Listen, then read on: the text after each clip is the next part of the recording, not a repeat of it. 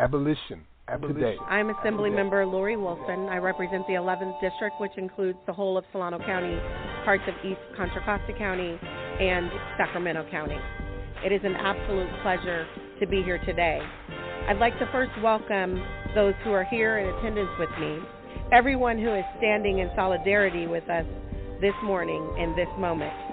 I am honored to be joined by some of my colleagues in the, legisla- in the legislature, including Assemblymember Haney, who's one of the co-authors of the bill and will be joined by others later, and also community members to announce the introduction of the End Slavery in California Act.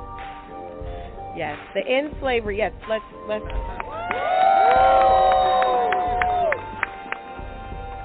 The End Slavery in California Act would amend our state constitution to remove involuntary servitude and abolish all forms of slavery once and for all. This morning, we will have the opportunity to listen from legislators and individuals who have been fighting the good fight. Individuals have been directly impacted by this injustice that exists in our state constitution. I am introducing this legislation because at every position of leadership, from commissioner to council member, from vice mayor to mayor, and now a state legislator, one of my chief responsibilities was and is to end systematic racism and root out discrimination in all its forms. As chair of the California Legislative Black Caucus, I am charged with protecting the interests of black Californians. Although we only make up 6% of the overall population, we make up 28% of our incarcerated population. The allowance of slavery in our prisons disproportionately impacts black people, those of a community still impacted by the aftermath of slavery in our country. I am proud to carry on the work of Samual Nathaniel Brown, who's going to be speaking later today, the original author of the 2021 ACA 3, former Senator and now Congresswoman Sydney Kamlager, who introduced the bill. This constitutional amendment is now a national movement. California is among only 16 states with an exception clause for involuntary servitude in its state constitution. Most recently, voters in Alabama Oregon, Tennessee, and Vermont removed involuntary servitude language from their state constitution. This constitutional amendment is an opportunity to counter ourselves to these states and serve as models for others in the nation. Involuntary servitude is without a doubt an extension of slavery. California was founded as a free state. There is no room for slavery in our Constitution. It is not consistent with our values nor our humanity, definitely not in 2023. The legacy of slavery and forced labor runs deep in our history. From the exploitation of indigenous people in the Spanish missions to black slaves being forced to mine for gold. Today, slavery takes on the modern form of involuntary servitude, including forced labor in prisons. Every incarcerated person currently gets assigned to specific work without choice in the type of job or work schedule when they enter prison. When incarcerated people turn down work assignments or are unable to report to work, such as when they are sick or sustain injuries, they are often retaliated against in cruel ways. Punishment includes physical violence, denial of phone calls and family visits, solitary confinement, and extension of their sentences. It is dehumanizing and should stop. Slavery is wrong in all its forms, and California, of all states, should be clear in denouncing that in its Constitution. This uh, constitutional amendment prioritizes rehabilitation for incarcerated people, which is something we all should want. Incarcerated people should be able to choose jobs and shifts that allow them to continue their education, use the law library, get counseling, and participate in other rehabilitative programs that facilitate growth and transformation. Likewise, they should be able to choose jobs that align with their skills and work interests to better them position to better position them to secure a job when they get out, which in turn increase community stability and reduce recidivism. Now, most incarcerated people want to work. People in prison still have expenses.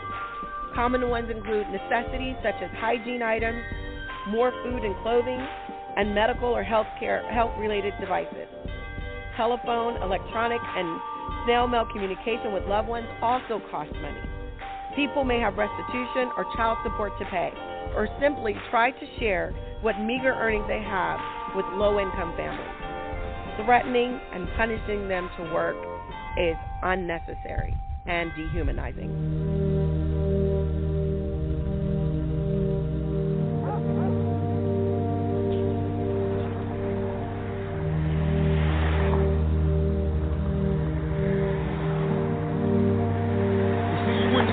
The rose that grew from the concrete had damaged petals. On the contrary, we would all celebrate its tenacity. We would all love its will to reach the sun. Well, we are the roses. This is the concrete. These are my damaged petals. Don't ask me why. Ask me how. Abolition. Today.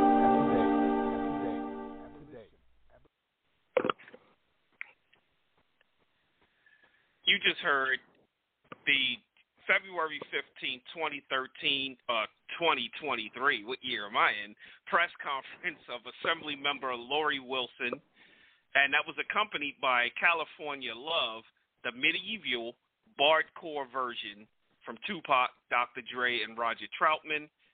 And that was followed by Tupac reciting his poem, The Rose That Grew from Concrete. Peace and welcome to Abolition Today, a weekly syndicated online radio program with a specific focus on modern slavery as it is practiced through the 13th Amendment of the U.S. Constitution and by for profit prisons worldwide. We air live every Sunday at 7 p.m. Eastern, 6 Central, 5 Mountain, and 4 Pacific. Live streams and archived podcasts are available at abolitiontoday.org and on all major podcast platforms. My name is Yusuf Hassan. I'm joined, as always, by my co host, Max Parthas. Peace, Max. Peace, Brother Yusuf. I'm here at the Paul Company Abolitionist Center in Sumter, South Carolina, and I'm looking forward to tonight's conversation with our brother and sister, Sam and Jamilia, or as I sometimes call them, Samilia. yeah, exactly. I can't wait till we jump into the convo. So, for those who will, uh, were unaware or whatever, for the past two weeks, we played the recordings of this guy here, Max Parthas, and Thomas Washington reading Frederick Douglass's famous speech, but unknown speech, I denounce the so called emancipation as a stupendous fraud. This was a nine part series and was the first known recording of Frederick's, uh, Frederick's uh, famous speech. So, continuing with our 2023 New Breed interviews, this week our returning guests are Jamilia Land and Samual Nathaniel Brown. This husband wife dynamic duo are two of the lead organizers for the End Slavery in California Act. On Thursday, February 15, 2023, at the California Capitol in Sacramento, California, they joined Assemblymember Lori Wilson in hosting a press conference introducing the legislation. The act is an Assembly constitutional amendment that will remove involuntary servitude from the California state constitution. We'll listen to some of the press conference highlights and discuss the future and history of slavery in California as well as nationwide, uh, nationwide. For those who are unfamiliar, Jamilia is the co-director of state operations for the Abolish Slavery National Network and a board member of the March On Foundation. Samual is co-founder of the Anti-Violent Safety and Accountability Project, also known as ASAP, and was the original author of the legislation written in his cell while incarcerated with a life sentence. And of course, we've got music and poetry, to Share, featuring Tupac Shakur, Knox Brown, Anderson .Paak, Damian Jr. Gong Marley, and Fela Kuti. We'll also get back to our normal Bridging the Gap segment because the last two weeks, the entire episodes was the Bridging the Gap. And that'll be a warning to the American people from Frederick Douglass. So before we jump into tonight, uh, tonight's topic, Max, uh, how was your week? Oh man, it has been interesting. I've had some highlights. Mm-hmm. Uh, of course, uh, we had our state operations meeting with the various states coming together. Uh, we're up to 15 mm-hmm. states now that are involved. As of Tuesday, if all goes well, we'll have our seventh state with legislation for 2023 and 2024. Uh, so that's fantastic. Uh, just a few days ago, um, Nevada had one of their committee hearings. They've got to go through two years of committee hearings and pass it all. So they passed through it unanimously again, as they have been doing. So that's good news to them. Um, so that looks good. Uh, I did a interview and became an alum for the Guerrilla Intellectual Radio, uh, Guerrilla Intellectual University. I'm sorry, mm-hmm. on Black Power Media. Uh, I was invited by Dr. Joy James, who has been a guest here on our program before, um, and I got to be on air with Sister Joy, uh, Brother Kalonji, and Jared Ball. Uh, all of them uh, doctors, you know, and uh, mm-hmm. professionals in their field, experts in their field. Uh, and we had a very vibrant conversation, you know. Um, there were some points in it that I thought was a little bit weird or interesting, one or the other, uh, but uh, it was very powerful um, discussion. Uh, I stayed as much as I could on topic because, you know, I'm a, I feel like we found what is causing a majority of our problems it's the core issue, and it's the legality of things. You know what they can get away with, what's legal, and by addressing right. that, there will be a ripple effect that will inevitably touch everything that it has poison along the way. It has to by default, right? Because if you don't have that protection anymore for slavery, then you have to deal with badges and incidents now without that protection. And I want to see how that right. looks because we never had that opportunity before. And we tried everything else but this is something we haven't tried. So, you know, I feel very uh, passionate that this is something that not only needs to get done, but must get done. it, it is imperative because you can't move forward with anything else until you do this. How are you going to talk about freedom or reparations or economic equity or uh, equality in the law and in education and in everything else while slave, slavery is still legal? I, I don't I don't get that and it's very much an yeah. issue of cognitive dissonance, particularly among mm-hmm. many of our intellectuals. You know what I mean? Like they've right. been studying revolutionary theory for so long and talking about revolutions and how the whole damn system is guilty as hell, and we're in agreement with that. But uh, we're not. I'm not necessarily in agreement on what the answer to that is right now.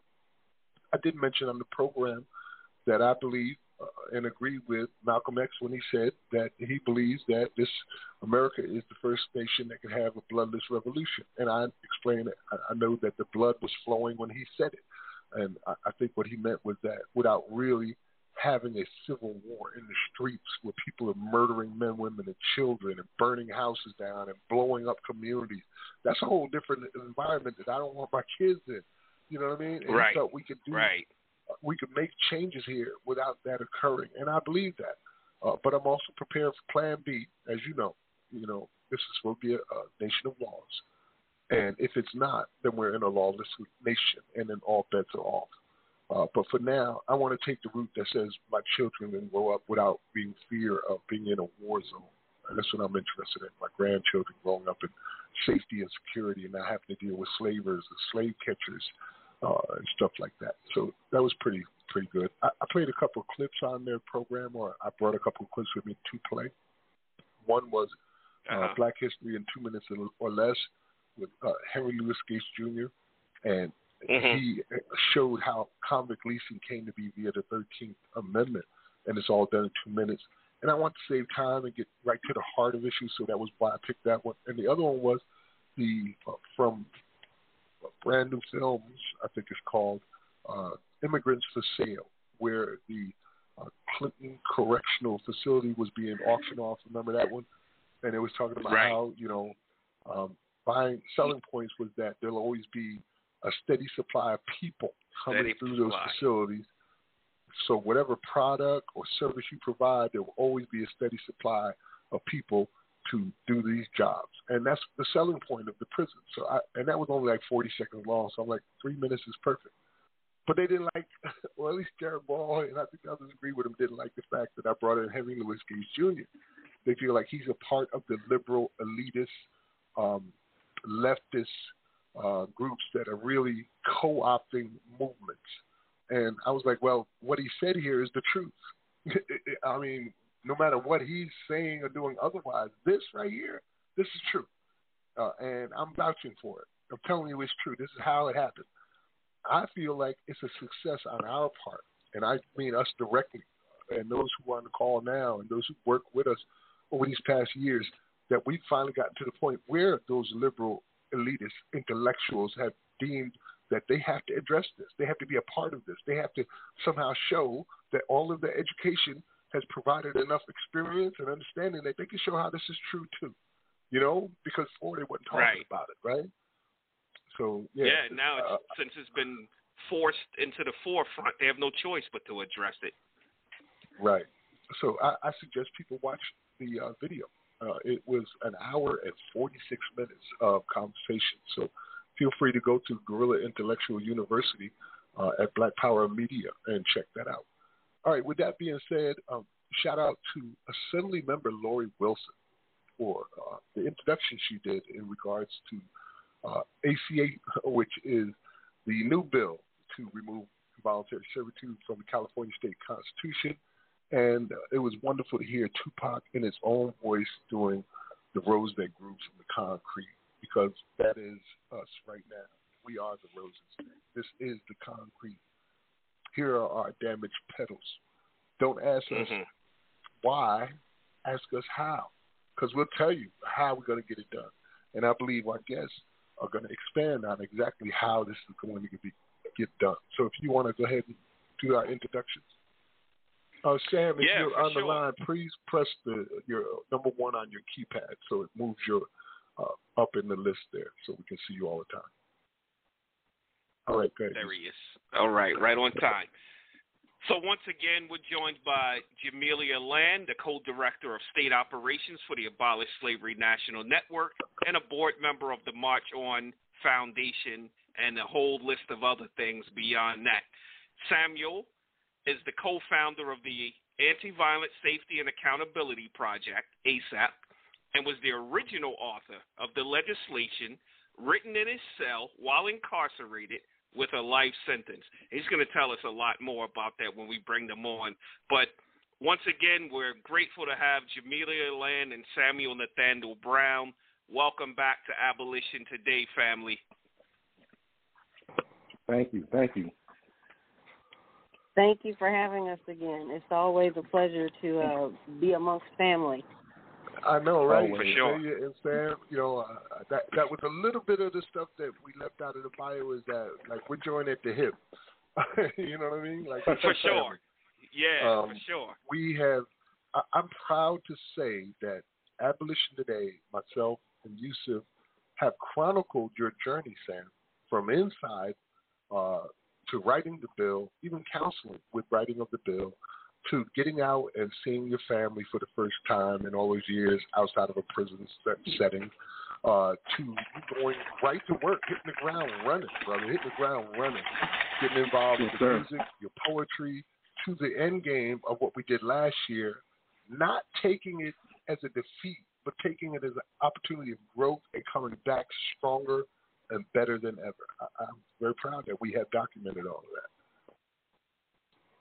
Thank you for that. I'm extremely honored. I I really don't know what to say in regards to that, other than um, it just feels good to be walking in purpose. You know, we're tight knit family because we we're adhering to the script that was set forth for us before we picked up the baton. And it seems that it's not enough people doing it, you know, but that seems to also be changing. because, like you and Yusuf was talking about from the introduction of the show, the momentum is picking up all across the nation, and and people are now finally ready to it seems to start reading their constitutions of these the vestiges of of slavery and white supremacy in its codified form. So I'm just honored that you all have, have you know allowed me to do this work with you for one, and then two, you know, kind of kind of catalog my my return to society, man. It means a lot to me, man. Yeah, if you want anybody to get the whole story, all you gotta do is point them in our direction. Go check out the archives where we've been guests in chronological order, and it tells Sam's story. you know, uh, and wow. also same thing with Jamilia. You know, uh, we joined at the hip system, brother. I remember when I first met Jamilia. It, I believe it was the day that you were burying your father, and the COVID outbreak was out, and we were just getting together for our first meeting with a number of different art uh, activists, abolitionists, and state representatives to decide whether or not we was going to come together to create something like an, a slavery, uh, the, the national uh, organization that we have today. So it has been a, a pleasure to to see that strength from the beginning and that commitment where no matter what, this is always going to be important to you to get done till the point where you're at now, where co-director of state mm-hmm. operations, mm-hmm for the ASNN, uh, also March On, which you were already part of, and changing state constitutions state after state after state, including your own home state. Jermaine? Well, I really appreciate that, Max. Um, you know, for me, it's just, again, a matter of walking in our purpose. You know, um, the the ancestors uh, before us paved the way you know, and as we look at the current condition of our people in this country, um, you know, we, we continue to hear about systemic racism, but no one really wants to have that hard conversation. It's not systemic racism, it's the vestiges of slavery and white supremacy and capitalism that is still at play here. And so I'm just I'm humbled and I'm I'm honored to be amongst such amazing human beings throughout the country who have embarked on this Herculean effort to finally right the wrongs uh, that we have been been living by, at least in the form of uh, ending legalized constitutional slavery, because we know mm-hmm. that you know we have so much further to go um, but it is it is definitely the beginning. So I'm honored to be here. Amen. The beginning. I, envision it like a door, but I guess another uh, analogy could be like light speed, right? Uh, we can't escape the solar system to do any kind of traveling or exploring because we don't have light speed, right? So it's impossible. And until you get light speed, you're staying right here in the solar system. It's the same thing with this exception clause. We've never been through that door. We don't know what's behind it. Uh, we've never seen a day where across this country slavery was illegal, completely banned with no exceptions, and not being exploited through some some loophole in some state or by the federal uh, entities. We've never seen that. And until we change that legality, we don't know what the world would look like after that. We have to find out. And I want to see it happen. You know, I'm feeling like Moses over here. I want to see what the promised land look like. You know what I mean? Right. Uh, Sam, any comments? And we're 100% capable of seeing it. You know, we really are the change makers of our time. And something that you you know you heard me discuss, Max, during that press conference was the fact that the 13th Amendment was actually made a part of the United States Constitution by the 39th Congress. The 39th Congress. And in the 39th Congress, that, that 120 something people who made up that political body, how many of them do you think were black? How many of them were Hispanic? How many of them were female? You know, mm-hmm. none, none, none, none. Every person in that room was a white male making decisions that would affect all the lives of everybody, the people of color to come for generations. And so, in regards to what you're saying, Max, not only do we have a duty and an obligation, but we actually have an opportunity to get it done.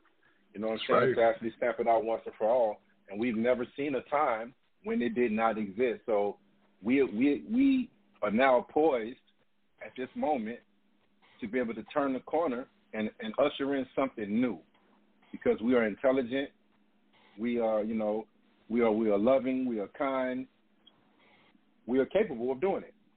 So there's no reason why we shouldn't. You know, um, tonight I plan on playing clips from yourself, what you said, uh, Jamilia's uh, statements, and we've already heard Assembly Member Lori Wilson's opening statements.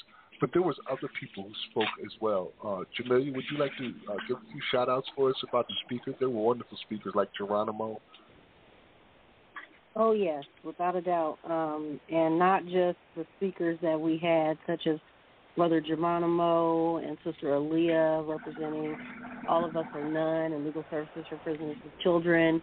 Uh, we had some of um, our other organizers there that were not on the microphone, but I'd like to give a shout out to them, uh, to our co-sponsors, Sister Warriors Freedom Center, uh, the Anti-Recidivism Coalition, Courage, ASAP, Edify, CJAC, um, Ascribe, uh, yes, Ascribe, CJAC, uh, BAPAC. You know, we had a we had a host of people that were there. We'd like to thank all of the members of the California Legislative Black Caucus who have signed on. Um, I, I also think that it's important to make note that last year we had a senator that was that voted in opposition of this legislation, and this year he has officially signed on as a co-author. Mm. So, uh, you know, shout out to Senator Dodd uh, with the California State Senate. Um, but we had a, you know, we had amazing, uh, an amazing time. Um, you know, we heard from California Assembly Member Mia Bonta, who is also mm-hmm. the wife of California Attorney General Rob Bonta. Mm-hmm. So it was it was a pleasure to have her. She is also uh, signed on as a co-author of this legislation, um, as well as Assemblymember Lori Wilson, who is also chair of the California Legislative Black Caucus. And of um, course, you know, myself and my amazing husband. yes, uh, you guys were amazing. So the speakers were amazing, and it was. I was proud to see the group coming together, representing all all of the different organizations as you said, some of these very prominent people now are very aware and involved in what's going on. And uh, the sister Lori Wilson, the Assembly member Lori Wilson herself, is the uh, isn't she the chief of or the director of the National Black or the California Black Caucus? Uh, Jamilia. I'm sorry, she is chair. Yes, she is chair, chair. of the uh, California Legislative Black Caucus. Right. So you know, this is not a small thing we're doing here. This is a great thing. We can literally be the great generation, you know, uh, by addressing this. And to try to stop us or stand in our way or try to counter what we're doing just seems like you're pro-slavery. Like, you, what else could you possibly be other than pro-slavery? So I'm glad to hear that that senator changed his mind about these things. I have a question I want to ask you, Jamilia, but before we do that, I want to play your introduction yesterday and what you had to say as well as a little bit of music, because you know how we do here at Abolition Today. If you ain't got, if your movement ain't got no music, you ain't got no movement. You ain't moving. we got, yeah. we got music all the time. So uh, I'm gonna play Jamilia Land's uh, statements at the press conference on February 15th, and it's going to be followed by Knox Brown, No Slaves, featuring Anderson .Paak. You're listening to Abolition Today, abolitiontoday.org. We'll be right back after this. Abolition. Abolition. Today. I'm happy um, to introduce Jamilia Land to highlight the importance of California in this national effort. She's with the Abolish Slavery National Network.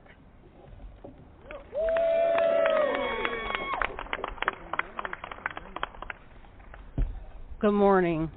Uh, so my name is Jamilia Land. I am one of three co-directors of state operations for the Abolish Slavery National Network, we are a national coalition that is seeking to remove involuntary servitude from each and every state's constitution that possesses this language. Um, as our lovely assembly members stated earlier, this past November we were successful in getting four out of the five states that were on the ballot successfully passed including Alabama. And if any of you know the history of slavery in the United States of America and its roots in Alabama, then you will know that it is absolutely disgraceful that California was unsuccessful in passing this piece of legislation last year.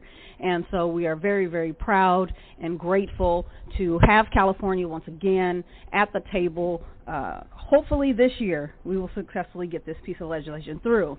Um, I would like to state that so far we have been successful in abolishing legalized slavery in Alabama, Colorado, Nebraska, Oregon. Rhode Island was the first state, actually, uh, that did not need a constitutional amendment. Tennessee, Utah, and Vermont. And I am also proud to announce today that we currently have over 12 states that we have onboarded that are all seeking to remove this language from their respective states' constitutions as well. Those states are California, Florida, Georgia, Kentucky, Louisiana, Arkansas, Michigan, Nevada, New Jersey, New Mexico, New York, North Carolina, Ohio, Texas, and Virginia. Yes. In addition to that, uh, we also are currently housing the United States Abolition Act, which was authored by Senator Jeff Merkley out of Oregon, as well as Congresswoman Nikema Williams. And so, with that, I'm going to pass it back to you.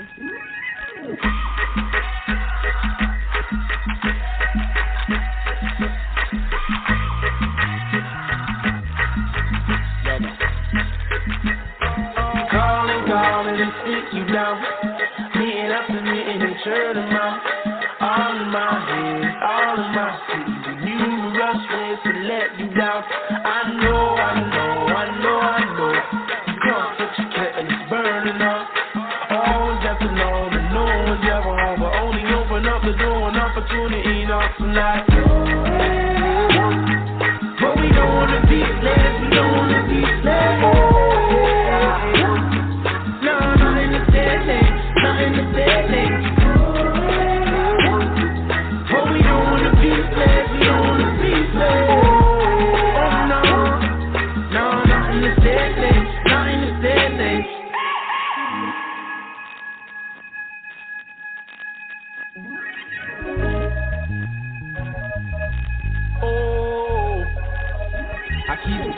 falling, and down. Each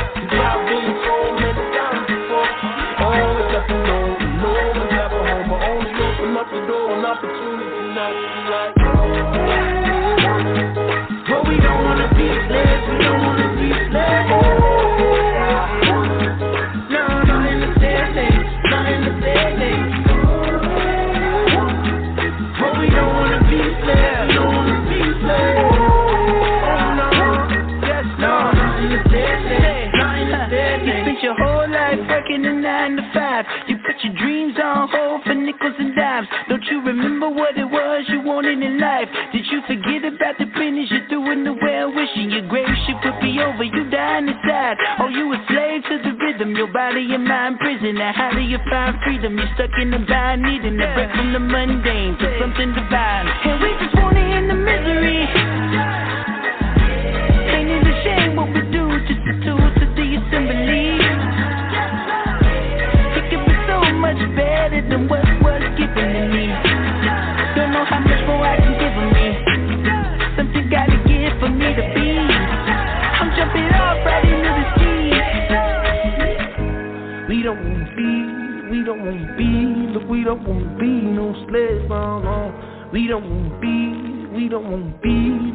look, we don't wanna be no slaves, no, no. We don't wanna be, we don't wanna be, look, we don't wanna be no slaves, no, no. We don't wanna be, we don't wanna be, look, we don't wanna be no slaves, no. Abolition. Abolition.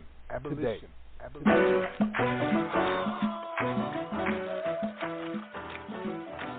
We don't want to be no slaves. We don't want to be no slaves. No, no, we not going to stand it.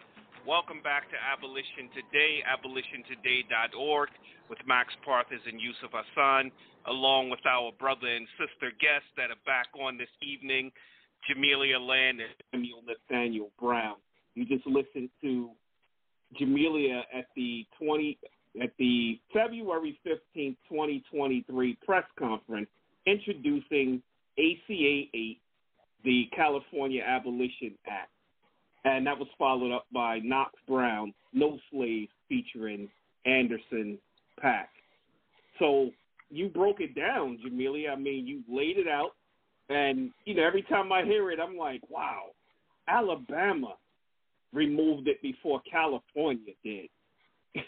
you know, that's that's just amazing hearing that. And then Tennessee, we throw Tennessee in there as well. Before California, supposed to be the most progressive state in the country. You know, so I'm right. just uh, surprised at that. Uh, and I'd just like to hear, you know, any feedback you have regarding that.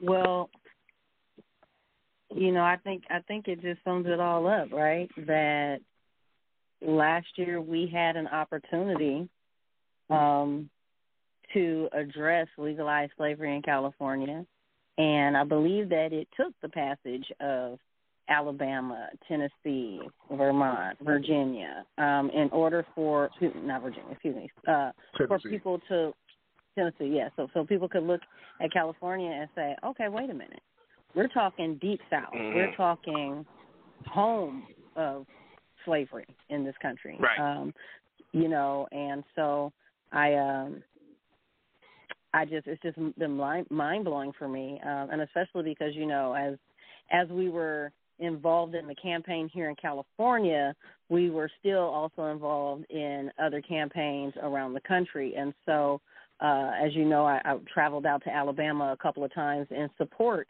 of not just the legislation legislative efforts there, but also in support of uh, one of the largest prison strikes that you know we've had in the country to date, um, which I Mhm. also think helped to um, really push the people and and bring more attention to what's happening in Alabama. And so the fact that Alabama was able to uh, pass this without any qualms, I think, says a lot about the overall temperature Seventy-five of the country right now, you know.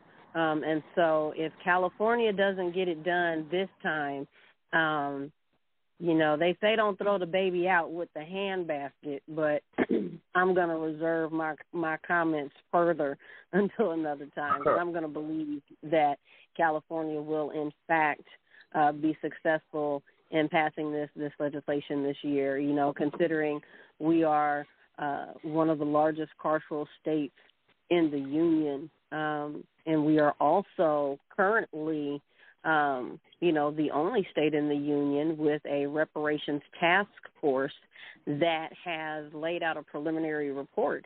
And in their preliminary report, their very first recommendation uh, last year was the passage of ACA 3 and to remove this language from California's constitution. Um, in addition to that, you know, the ACLU came out with a report that is really detailing what's happening around the country. Um, and so there's something specific that I also want to, to mention here in regards to California um, that a lot of people are not aware of. Um, it was also um, the second bullet point on the preliminary recommendation by the California Reparations Task Force, and that is this. I'm going to read it as is. Repealing Penal Code Section 2700, which states that the California Department of Corrections and Rehabilitation, CDCR, quote, shall require of every able bodied prisoner imprisoned in any state prison as many hours of faithful labor in each day and every day during his or her term of imprisonment as shall be prescribed by the rules and regulations of the director of corrections close quote. So let me let me bring that let me bring some some some other clarity to that right? Show you how deeply rooted california is and show you uh how it compares to uh the slave master and the plantation. So California has what's called CalPIA, California Prison Industry Authority. CalPIA has a board, the board is structured very similar to a corporate board, um, and its members are appointed by various people within California's legislature, including our government. Excuse me, our governor. The director of corrections is also known as the secretary of CDCR, and that person is directly appointed by the governor. That person is the one that has the authority over Penal Code Section 2700 that mandates legalized slavery.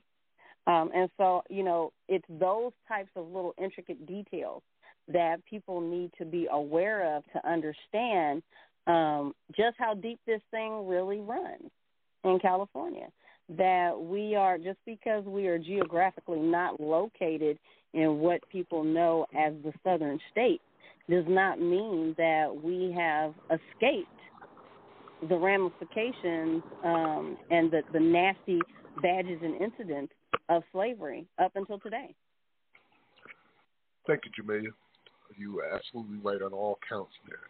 Um, I, I want to get Mhm. to Sam. I got a question for both you and Sam, but I'll start with Sam. But before that, I want to make a, an acknowledgement. I understand that we have some press listening in today. Uh, shout out to the Black Press. If you have a question or comment during our program, just press one on your keypad. Uh, that goes for our callers as well, so that we know you have a question or comment. All right, brother Sam.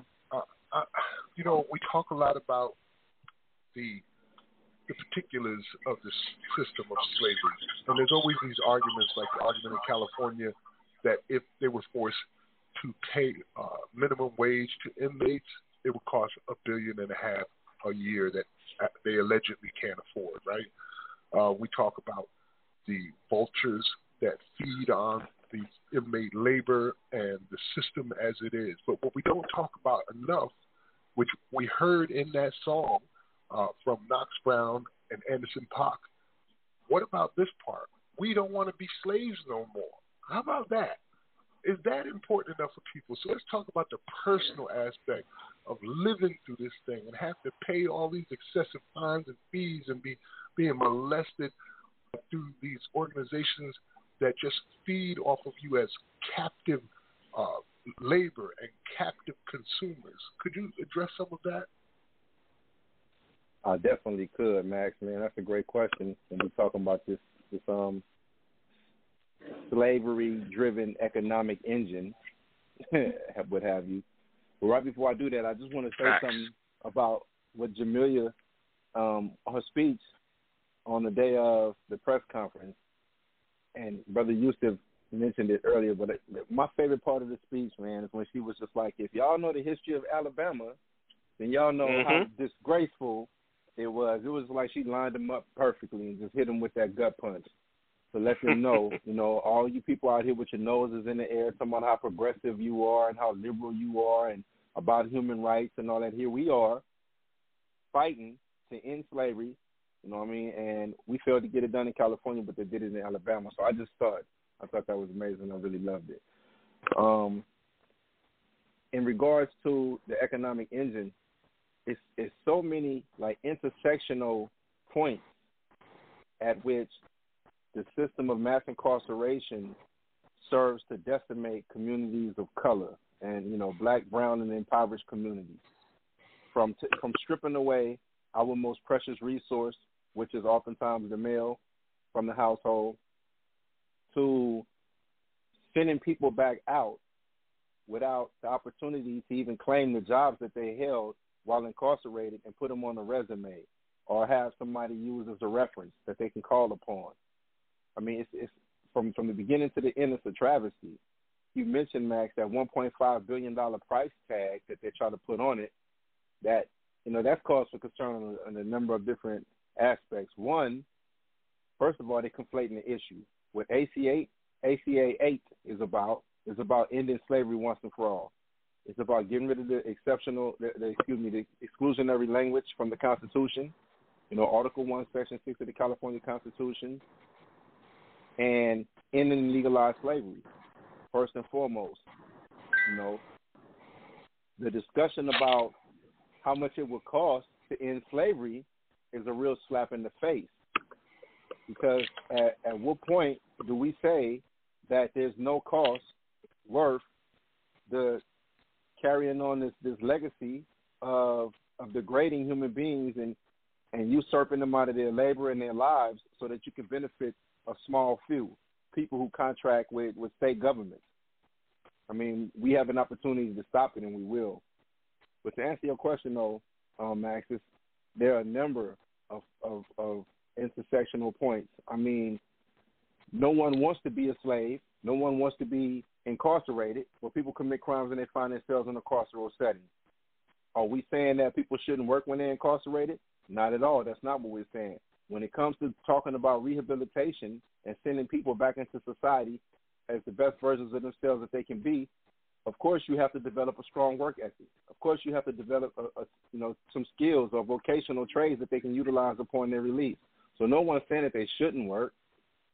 What we're saying is that people shouldn't be forced to work and that forced labor should not take precedence over rehabilitation. You know, when a person goes to prison, they're, to, they're, they're going to prison to become a better version of themselves, to understand what led them to prison to begin with. And that whole thought process about you, you know, you're paying your debt to society, that's a lie. How am I paying mm-hmm. my debt to society if I'm working for Walmart? If I'm working for Victoria's Secrets? If I'm working for, you mm. know, 3M? They're not giving any breaks or, or passes to my mama or my sisters or anybody in my community. So how am I paying my debt to society? I'm not. That's first and foremost. And then second of all, that entire saying is rooted in white supremacy and racism. I mean, because you all, y'all like the most educated people I know on this topic, the two of you, and you know just as well as I know. Thank you, brother. That anytime, it's true. Anytime someone talks about you know paying your debt to society, they may not realize that that's a saying that actually finds its province, its origin, in the black codes. You know, when right. when they when they were like seeking to reestablish the the plantation and get that labor back, then they came up with the black codes. They would attach a fine to the court to the to the codified law that they were saying was broken. So if you didn't have a job, they might say, "Well, this is a sixty dollar fine or a two hundred dollar fine," and the only way that you can pay it off is you would go to this prison labor camp and you would work it off and quote unquote pay your debt to society, right?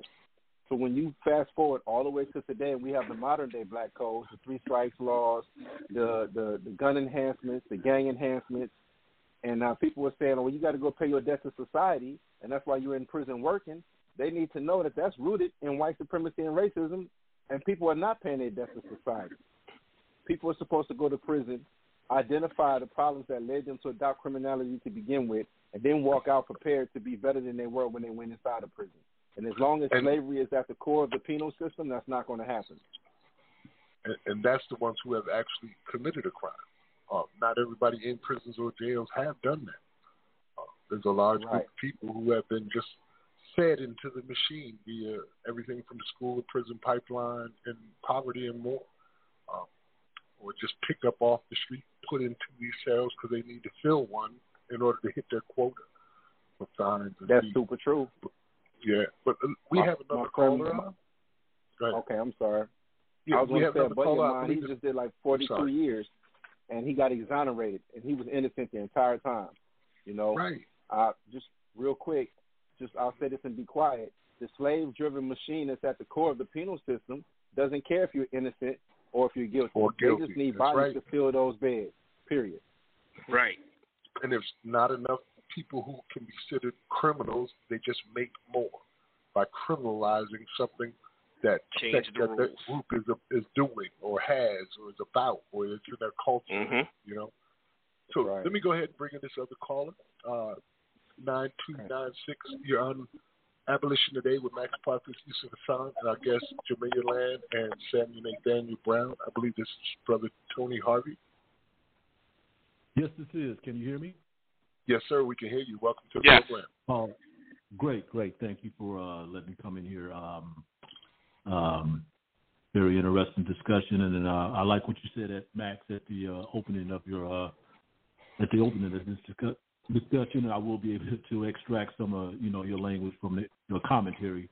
Uh, I know we have spoke a couple times uh, on some of these reports And of course, I've been covering this uh, this bill for the last two years, and uh, always thanks to you, Jamilia. And uh, I appreciate you inviting me in on this. I know you it was limited to uh, the people that you want to uh, to the audience that you want to uh, you know hear from uh, this perspective. But uh, I guess my question is, is just real short and simple uh, for you and uh, Sam. How you doing? Um, we know the efforts that Sydney Kamlager uh, had put forth to, you know, to try to push this uh, down the stretch, and she couldn't get it across the finish line because of, you know, some things that had came up, which was in her own party, the Democrats. But you were able to pull in uh, Assemblywoman uh, Lori Wilson, and uh, obviously, you know, she's she's passionate about these type of things because I know she deals with certain issues like this in her own uh, district, uh, Solano County, that is, Suisun City and Fairfield here in Northern California. But I just want to know from you two, how were you able to lure her in to pick up the baton to try to push this over the finish line? Thanks, brother How Harvey. did That's, feel? that's a great, that's a great question. And to be honest, we didn't have to lure her in at all. She was a more than willing participant to pick up the baton and fight for freeing the, the enslaved people, right? And so that's one thing that we're really happy about because, as you heard us say during the press conference, this has been, you know, championing the causes of black people has been something that she's been passionate about for a long time and has done in almost every position that he, she's held. Chair of the California Black Caucus, it was almost like uh, like a no-brainer for her to carry this torch and fight to end this travesty that's still taking place in 2023. And one of the things that we're really excited about as the chair, she's already garnered the support of every member of the California Black Caucus. They've all, all signed on as co-authors. And then there's like an additional another dozen of people, including some from the other side of the aisle, as you heard Jamilia say earlier, that have also signed on. So we're back, Tony, and we're back more concentrated, educated, and dedicated to getting us over the finish line and that goes from the assembly member all the way down to the organizing um, individuals on the streets, boots on the concrete. We're gonna get this done this time. My man, thank you. That was the only question that I had. Right on. Right on. J- Jamila, did you have anything you wanted to add to that? Um, you may be no, on I think mute. he's Oh, sorry. Uh, I'm sorry. Yeah, I, I think he summed it up pretty well. Um, you know, there's a there's a lot of things that um, that are intersecting right now in California, and so the California Reparations Task Force uh, have several members on it that are part of the California Legislative Black Caucus. She is the chair of the Legislative Black Caucus. Um, so it was just a natural alignment um, for Mhm. her to to come in as author of this year's legislation. Um, and she has been a powerhouse from the beginning. Uh, you know, we have, I believe, now over 26 legislators that have signed on as co-authors, and they are continuing to come. So, yeah, um, it's uh, it's a blessing, you know, and I, I just believe that it is that time, you know, um, like the word says that you know God has prepared us all for a time such as this, and He is raising up His army of people uh, because what we are seeking is righteousness, it's just, it's fair. You know, we we just want to be seen as human beings. You know, we cannot forget that we live in a country that our founding document said that my life was deemed three fifths of a human being for purposes of representation. We can't forget that. Thank you, Jamilia. Uh, what Brother Harvey said too struck a chord with me about bipartisanship. And you know, there's one thing I've learned about things that are bipartisan, particularly something like this, is not only can you get support from both sides, but both sides will be stabbing you in the back periodically as well. Uh, so it happens. Right. It definitely happens. Uh, thank you for calling in, uh, Brother Harvey, and shout out once again to Yes, the Black yes, Press. yes. Thank, like I said, once again, I'll, I'll just make it briefly. Thank you for inviting me. I, I just needed to get another angle because this story is national, which I'm loving that part. It's all over the place. I've actually read the first story in the Washington Post, so you know when it hits the Washington Post and the New York Times, it is national. And I just needed to go with another sure. angle. And this this segment right here, you know, for Abolition Today, opened up that you know that next part of the segment that we're going into. So thank you, please, thank you, thank you. Thank Very you. much, But before you before you leave, plug your publication, please. Let everyone know Oh, how yeah, they I'm can sorry. uh, Oh, reach okay. out. I'm actually right. I, I didn't mention that. I'm actually writing this for uh, California Black Media, which is like you know the Black Associated Press of uh, California. It um feeds these, these type of stories into like 25, 26 other uh, black newspapers across the state, uh, and of course there's a couple other um, national black newspapers uh, across the country that also uh, pick up these type of stories. So I'm specifically writing this for California Black Media. I've been working on this uh, particular bill, ACA three, when it was then, uh, for the last uh, couple years, and I've been in uh, strictly contact with my friends, you know, Jamilia and uh, Sam Nathaniel, Nathaniel Brown, you know, and try to uh, help provide information, if anything. I, I, I you know, I write objectively, you know, uh, about the subject, and I, I didn't even know that California even had this on the book, so that's what even, you know, pushed my passion even more. Also, uh, if you do pick up the byline, of course, my nickname, you know, friends and family know me as Tony Harvey, but you will see Antonio Ray Harvey as my uh, my birth uh, birth name, my byline on these stories. Right. Mm-hmm. Awesome. Okay. Uh, we have Awesome. one more Thank you. caller I want to bring in. Uh, thank you, Brother Harvey.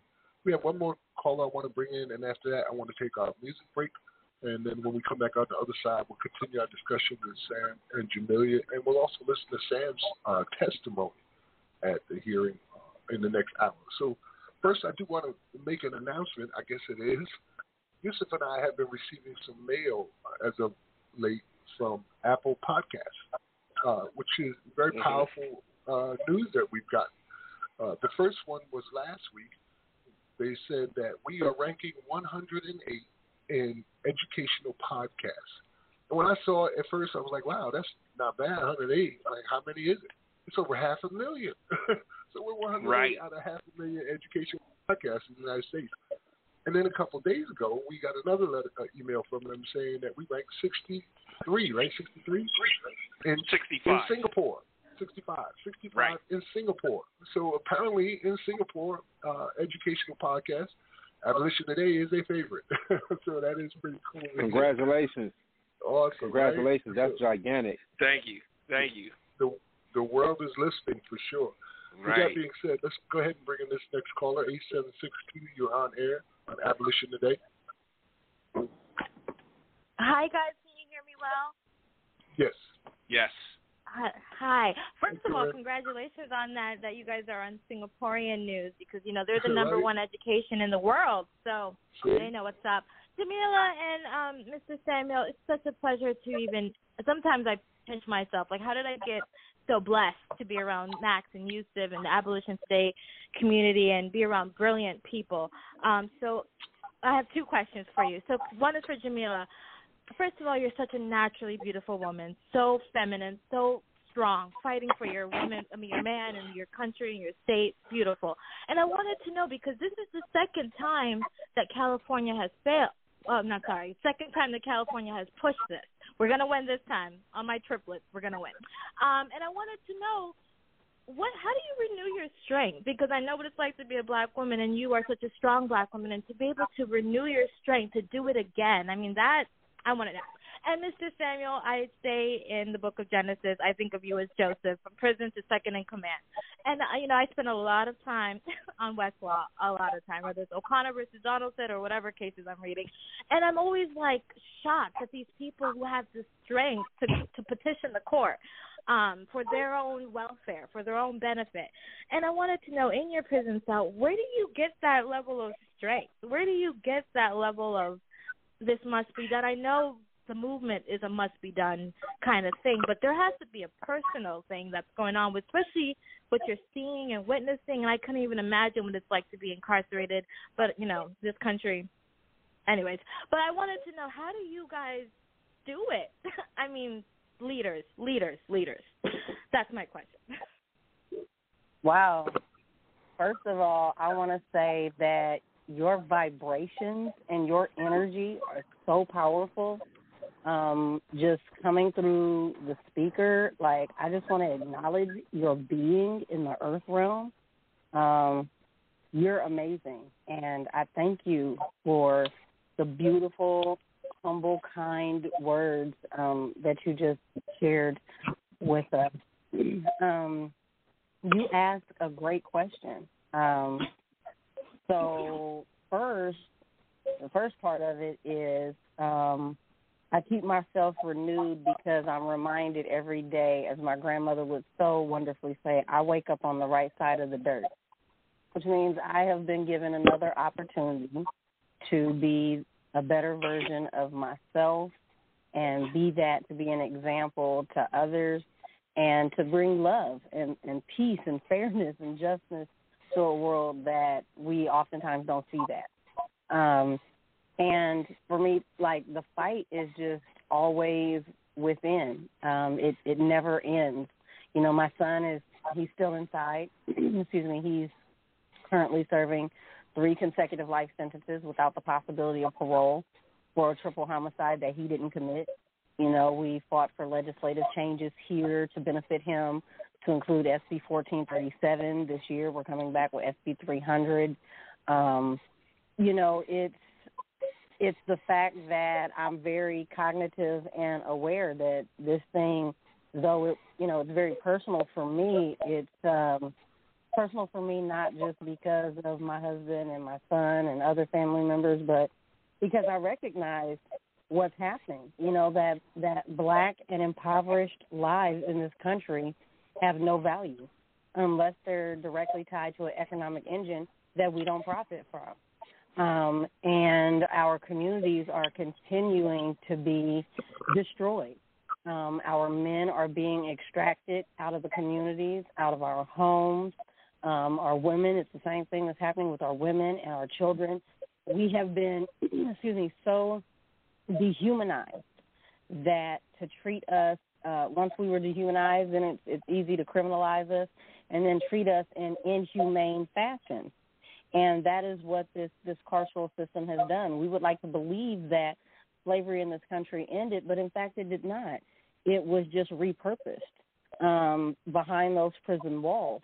And we have got to get to a place within ourselves where we're not just looking at how things impact us on a personal level, but how the things that are going on around us are impacting us as a collective of human beings, regardless of our ethnic grouping or religious preferences or socioeconomic status. Like, we are all human beings. And that is what is at the root of the problem in this country is that we other one another and we do not see certain ethnic groups as deserving of being treated as human beings. And we see that codified in the the documents, the founding foundational documents, not just of this nation, but in our individual respective states.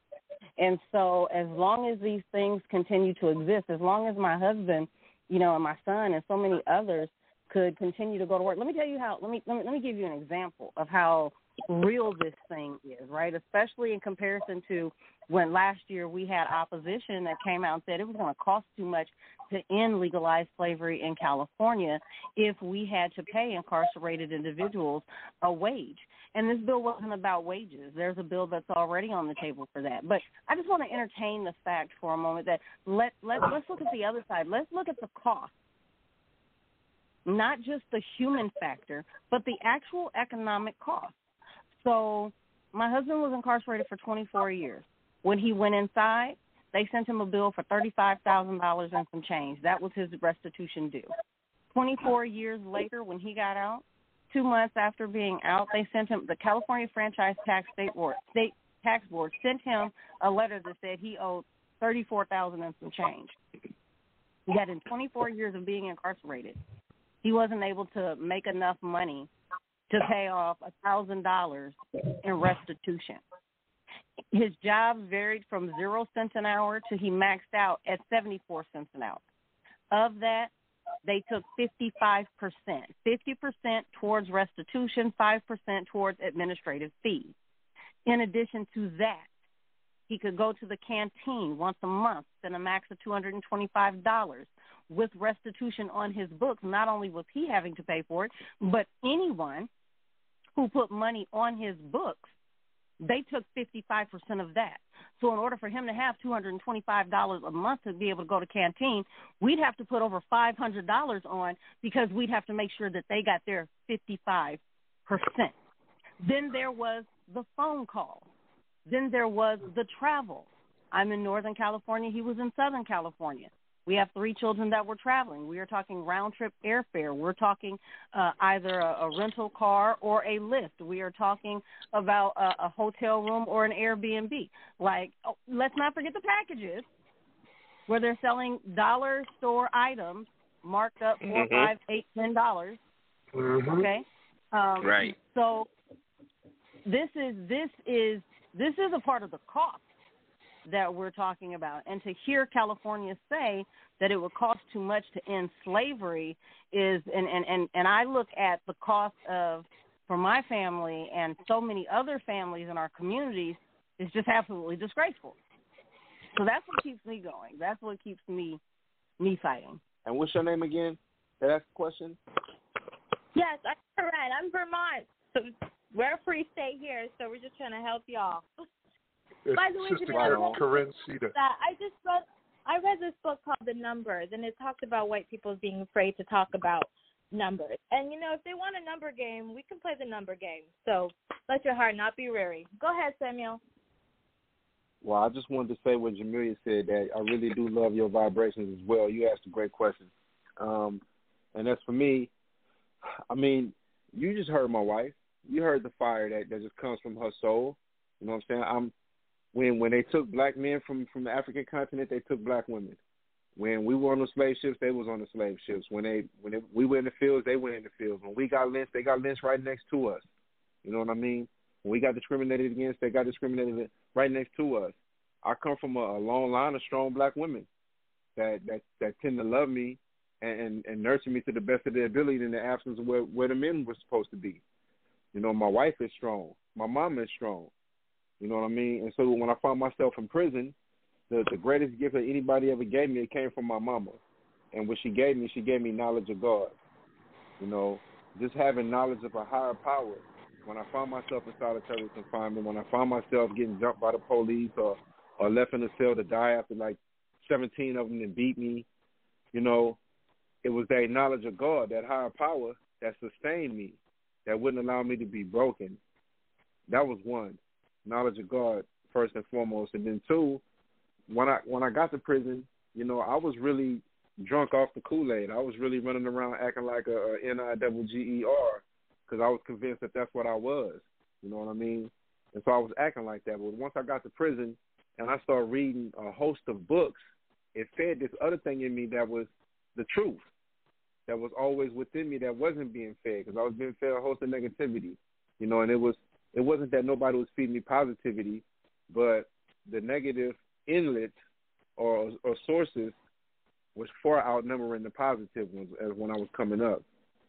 And so when I began reading all of these books and learning knowledge of self, I began to realize that, you know, my community, that the schools are underfunded, the property are, are you know, dilapidated, the, the jobs are in short supply. I mean, it's a host of obstacles stacked against us. The police Mhm. are, brutality in our community is off the chain. And I'm like, then then I look at the, the the the portraits of myself that they show on TV and in the music. I'm either I'm either you know a snitch. I was you know they they under undermining male black male masculinity. I mean you name it, all of these different things. And I'm like, well, you know what? I must be a bad individual if they did all this stuff and they're constantly doing all this stuff to me and my people to make us think that we less than, and they won't stop. You know, I must be something special. And so it really started to like open my eyes as I sat in that prison cell that I'm a bad motherfucker, apparently. You know, because you stripped me of my tongue, of my history, of my religion, my elders, everything. Or so you tried. You know what I'm saying? Then you would tell me that I'm less than and I'm trash. If I'm really trash and I'm nothing, why you working so hard? Why why you trying so hard to convince me? You feel me? Every aspect of my life. So I started to wake up and see the light. That was the second one. and then the third one, and one of those books I read was by George Jackson, and George Jackson said, he said prison does one of two things: it either makes you the strongest version of yourself that you've ever been, or it breaks you. Mm-hmm. And I decided right then and there that I, I refuse to be broken. You know what I mean? The God in me and the God that I serve won't allow me to be broken. So that's what helps sustain me.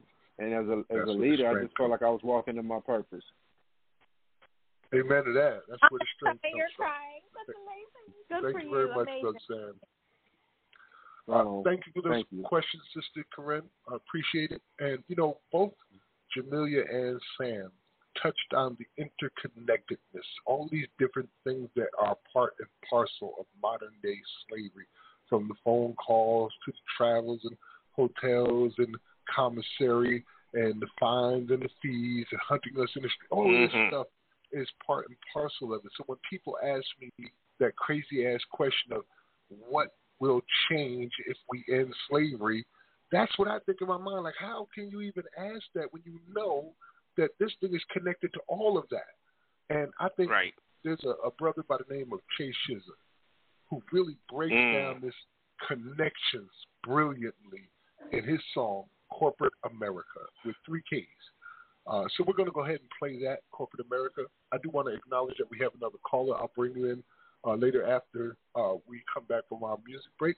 You're listening to Abolition Today, abolitiontoday.org. Our guests today are Samual Nathaniel Brown and Jamilia Land. We'll be right back after this. Abolition. Today. Welcome to the uh, United States of corporate motherfucking America. Prudential, Smith Barney,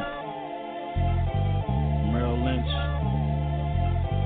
Bristol Myers, Maytag, Kraft Master,